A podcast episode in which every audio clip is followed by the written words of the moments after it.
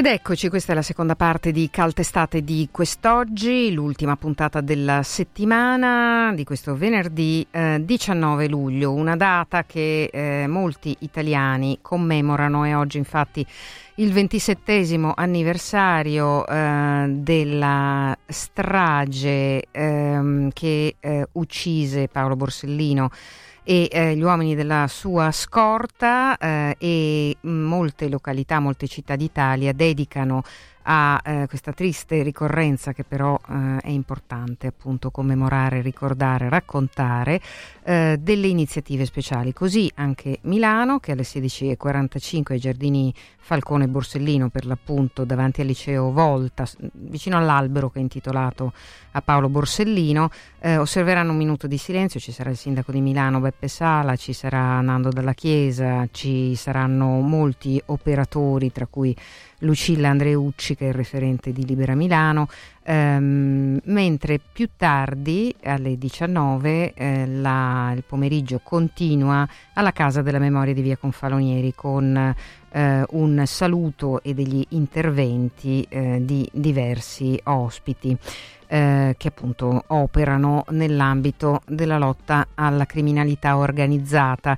Noi eh, vogliamo eh, invece insieme a ehm, un illustre rappresentante eh, non solo della nostra cultura ma della scena contemporanea italiana e internazionale, Ruggero Cappuccio che è anche il direttore artistico del Napoli Teatro Festival e ha recentemente firmato l'adattamento di un Edipo Colono eh, di cui abbiamo già avuto occasione di accennarvi ehm, e che è andato in scena al Teatro di Pompei. Dicevamo, eh, Ruggero Cappuccio ha eh, firmato, è autore di Paolo Borsellino essendo stato. Um, questo titolo l'avrete già sentito a questi microfoni perché questo testo è diventato una messa in scena che da 15 anni um, ha attraversato i principali palcoscenici italiani, uh, viene molto spesso richiesto perché uh, è uh, un testo che evidentemente dà un segno forte in questo argomento e um, è pubblicato da Feltrinelli, Ruggero Cappuccio è venuto a Milano in aprile a presentarlo farlo e avevamo annunciato questa presentazione.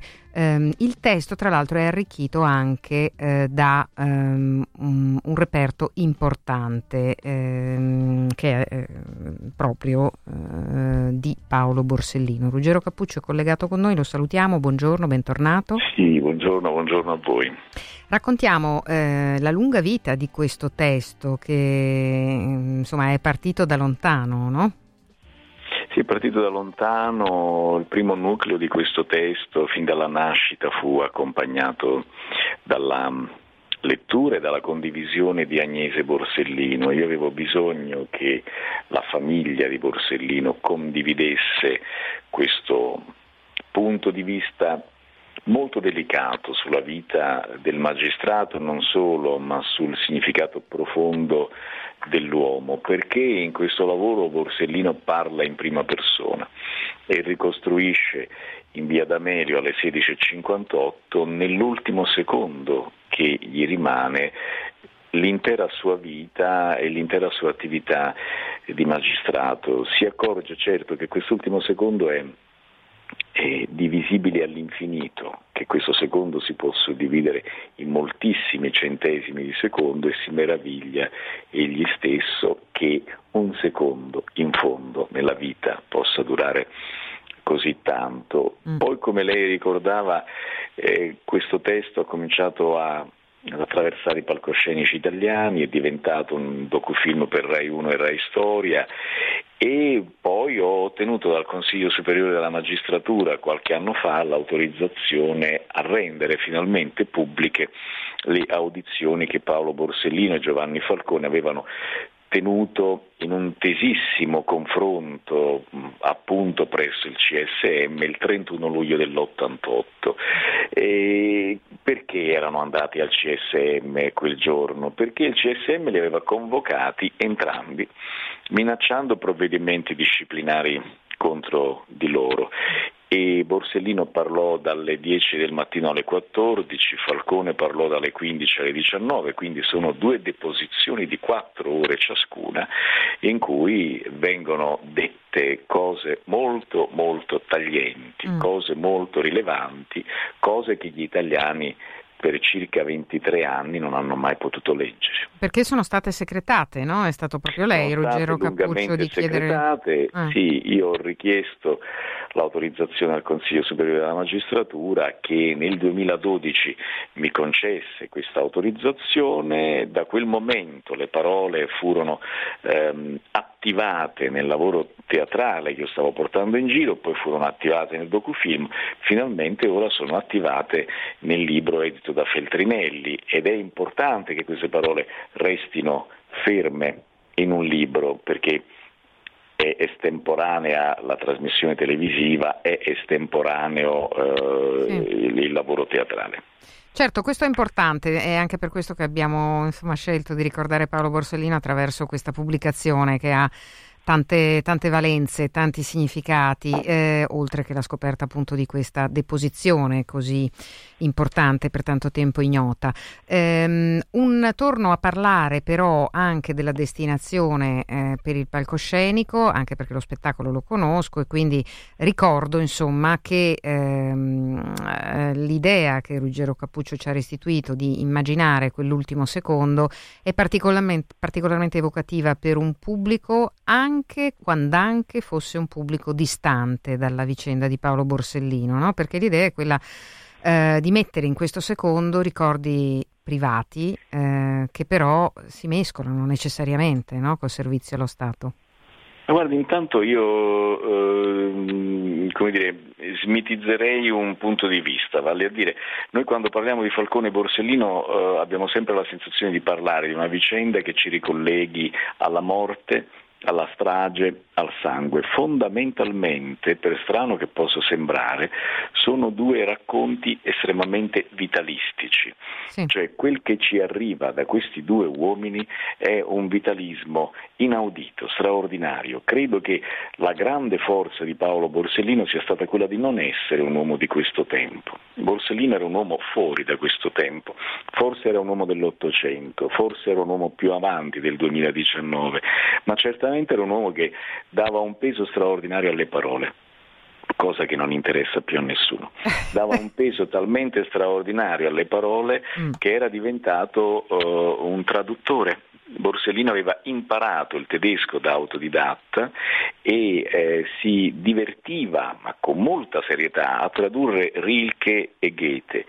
Eh, si è scoperto dopo la sua morte che Borsellino aveva fatto frequenti donazioni economiche in denaro a orfanotrofi, a case famiglia, a bisognosi privati che avevano necessità di sopravvivere. Cosa voglio dire con questo? Che quest'uomo va al di là della sua funzione.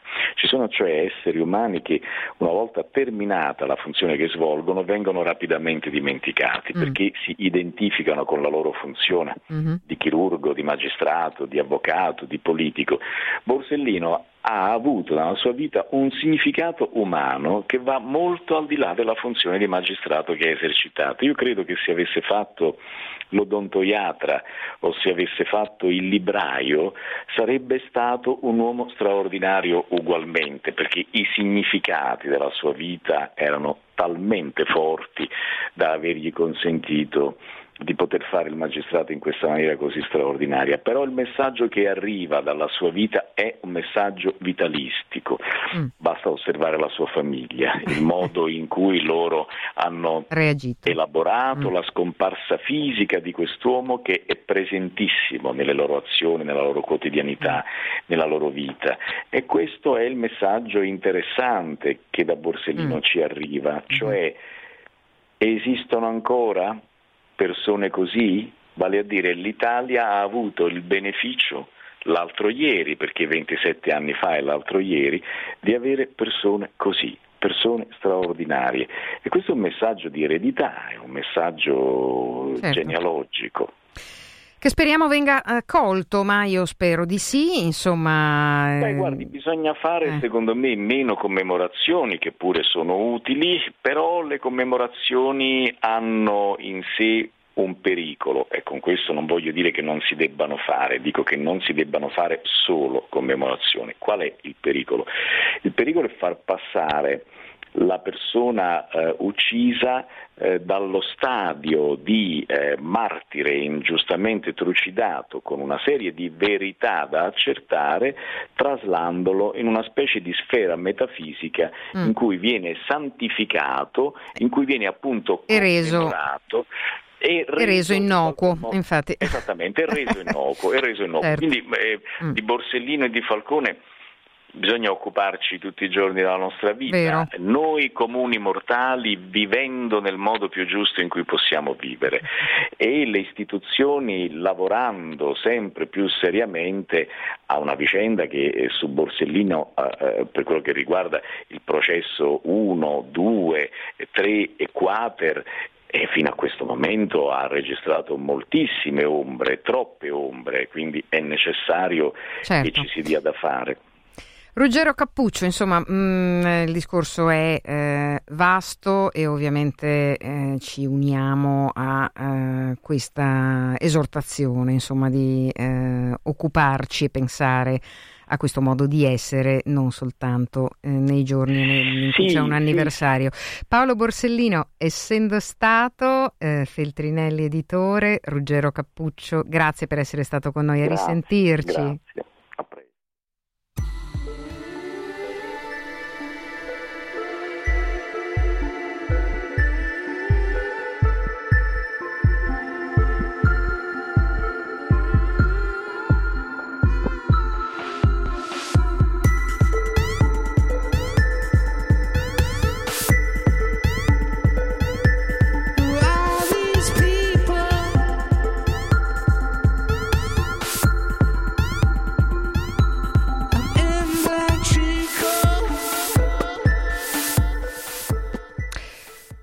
Ore 00 e 35, mercoledì, la noia dell'estate milanese e il caldo che appiccicava la pelle erano difficili da sopportare. Di notte si dormiva male, le lenzuola erano calde, l'aria era calda, le pareti bianche erano calde. Dalla finestra spalancata entrava solo il rumore di qualche auto e neanche una bava di vento.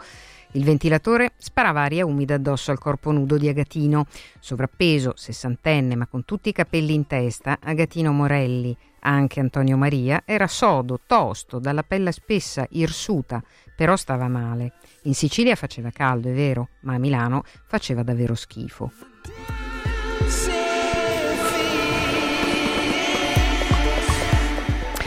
È l'incipit eh, di un romanzo edito da Todaro Editore per impronte, la collana, eh, una delle collane di Todaro, firmato da Luca Bonisoli. Bad Panda, l'istinto del lupo. Bad Panda è proprio l'agatino che avete sentito descrivere nell'incipit. Naturalmente eh, un libro tra l'altro meravigliosamente colorato di giallo eh, che ci riporta eh, a tempi antichi, parla di Milano, parla di un'estate calda, eh, parla di un delitto, guarda caso, di una ragazza. Buongiorno, buongiorno Luca buongiorno, Bonisoli, è venuto in studio, benvenuto. Allora, raccontiamolo un po' questo Agatino che è un siciliano, anche lui trapiantato a Milano, eh, mai domo, insomma, mai completamente rassegnato a questo trapianto, no? No, in realtà realtà lui eh, non riesce a essere a casa da nessuna parte, sta male ovunque, sta male a Milano, sta male nella sua Sicilia, scappa eh, da ogni parte e cerca in se stesso fondamentalmente ciò che non riesce a trovare al di fuori. Eh, di Milano è in qualche modo, se vogliamo dire, innamorato, ma alla sua maniera, poiché come si vedrà poi successivamente nello svolgimento del romanzo, Agatino è un portatore sano, se mi permetti questa, mm-hmm. Portatore sano di patologia mentale, sì. per cui eh, viene individuato come tale, eh, ma viene lasciato al suo posto per meriti e perché è utile. Mm. Agatino Morelli è un funzionario di polizia e i suoi metodi spicci e la sua tecnica, se vogliamo, o la sua non tecnica investigativa, che lo fa spesso e volentieri propendere per il pro bono malum, mm. è utile. Allora, qui si parla di periferia parecchio, eh, ci sono tanti paesaggi in questo libro, no? E infatti Luca Bonisoli vive eh, in, in, in, una delle suburbi, e devo dire una anche delle più eh, interessanti, vive a Melzo, fa mh, anche altri mestieri come molti scrittori, cioè ha fatto l'architetto, si occupa in particolare di architetture civili, se non sbaglio. Sì, strutture in acciaio. Strutture ecco. in acciaio ha a che fare con archivi e biblioteche, quindi forse questo fatto ha inciso sulla sua attività di scrittore. Dicevamo, mh, mm, senza rivelare troppo per forza, perché trattandosi di un giallo non possiamo, eh, raccontiamo però eh, di questo cadavere. Una ragazza, una periferia. Una ragazza che è stata trovata in, una, in un container in un luglio torrido di Milano Sembra all'apparenza uno dei tanti casi di omicidi eh, brutali all'interno dei, della malavita che mh, mm, fa da sottobosco alle periferie eh, milanesi e eh, Agatino, eh, insieme al suo fide, fido eh, collega Pasquale, pensa inizialmente di aver facilmente risolto il caso, poiché è apparentemente tutto molto semplice. In realtà è un po' la tana del bianconiglio, appena ci entri dentro cominci a scoprire che la realtà non è quella che appariva eh, inizialmente. Eh, la realtà appunto che lui va a, a, toccare con mano è qualcosa che, che, lui non conosceva ed è tutto il mondo uh, del, del, darknet, il mondo del, del, deep web, il mondo che eh, ci pervade, ci attraversa ma di cui noi non abbiamo minimamente contezza. Mm. Non, non sappiamo che in questo momento siamo attraversati da miriadi di eh, illegalità. Eh, Guardi, avvengono... sto cercando di pulire il mio telefonino. Eh, un po' di contezza da giornalisti ce l'abbiamo, insomma, del deep web e di quello che può succedere, ma chiaramente non dettagliata, è chiaro. Nell'indagine, infatti, Ah, è molto ben spiegato questo aspetto. Lui va oltre appunto mm. e ha la necessità poi di eh, doversi accompagnare da esperti, fa questo tour all'interno del, del deep web e comincia a scoprire e si, si, si, rende conto che esistono queste caverne, queste, questi luoghi osceni dove tutto realmente è mercato, le persone sono mercato, sono merce. Agatino ha un suo sistema di indagine. Agatino uh, ha un suo sistema che, boh, francamente, forse come mm. per il Maigret di Simenon, mm. quando gli veniva chiesto tu pensi qualcosa, no, io non penso a niente, è molto legato alla pancia, alla, alla sensazione viscerale eh, di andare nella direzione giusta o sta facendo la cosa giusta. In realtà lui è eh, disturbato, mm. ha una patologia mentale abbastanza importante, questo contraltare tra la sua esperienza ormai pluridecennale nella, nel mondo dell'investigazione con un passato anche nelle forze speciali e il, eh, invece il, um,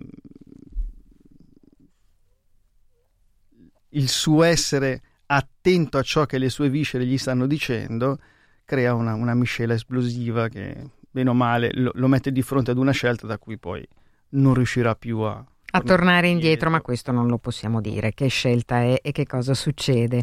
Allora, mh, noi ovviamente ve lo segnaliamo come lettura estiva, se siete a Milano in particolare, perché Bad Panda, l'istinto del lupo, Toddaro editore, collana impronte di Luca Bonisoli, è proprio dedicato insomma, a questa città, dedicato alle sue estati implacabili, ehm, attraversate da moltissimi personaggi che appunto non sono di Milano, ma a Milano in qualche modo trovano una dimensione, una specie di acquario comune in cui interagire. Ho trovato questo elemento molto presente, molto ben descritto, molto ben spiegato, insomma, che cosa significa essere milanesi senza essere milanesi lo sappiamo solo noi che lo siamo. Quindi grazie Luca Bonisoli per essere grazie venuto eh, qui in studio oggi. Noi vi diamo appuntamento a lunedì prossimo alle 13 con un'altra puntata di Calta Estate. Se volete ritrovarci andate sul sito di Radio Popolare, ci trovate in podcast, scriveteci a calt-radiopopolare.it eh, oppure potete anche seguirci sulla nostra pagina Facebook. Un saluto da Ira Rubini e a risentirci presto. Eh, a presto e soprattutto buon weekend.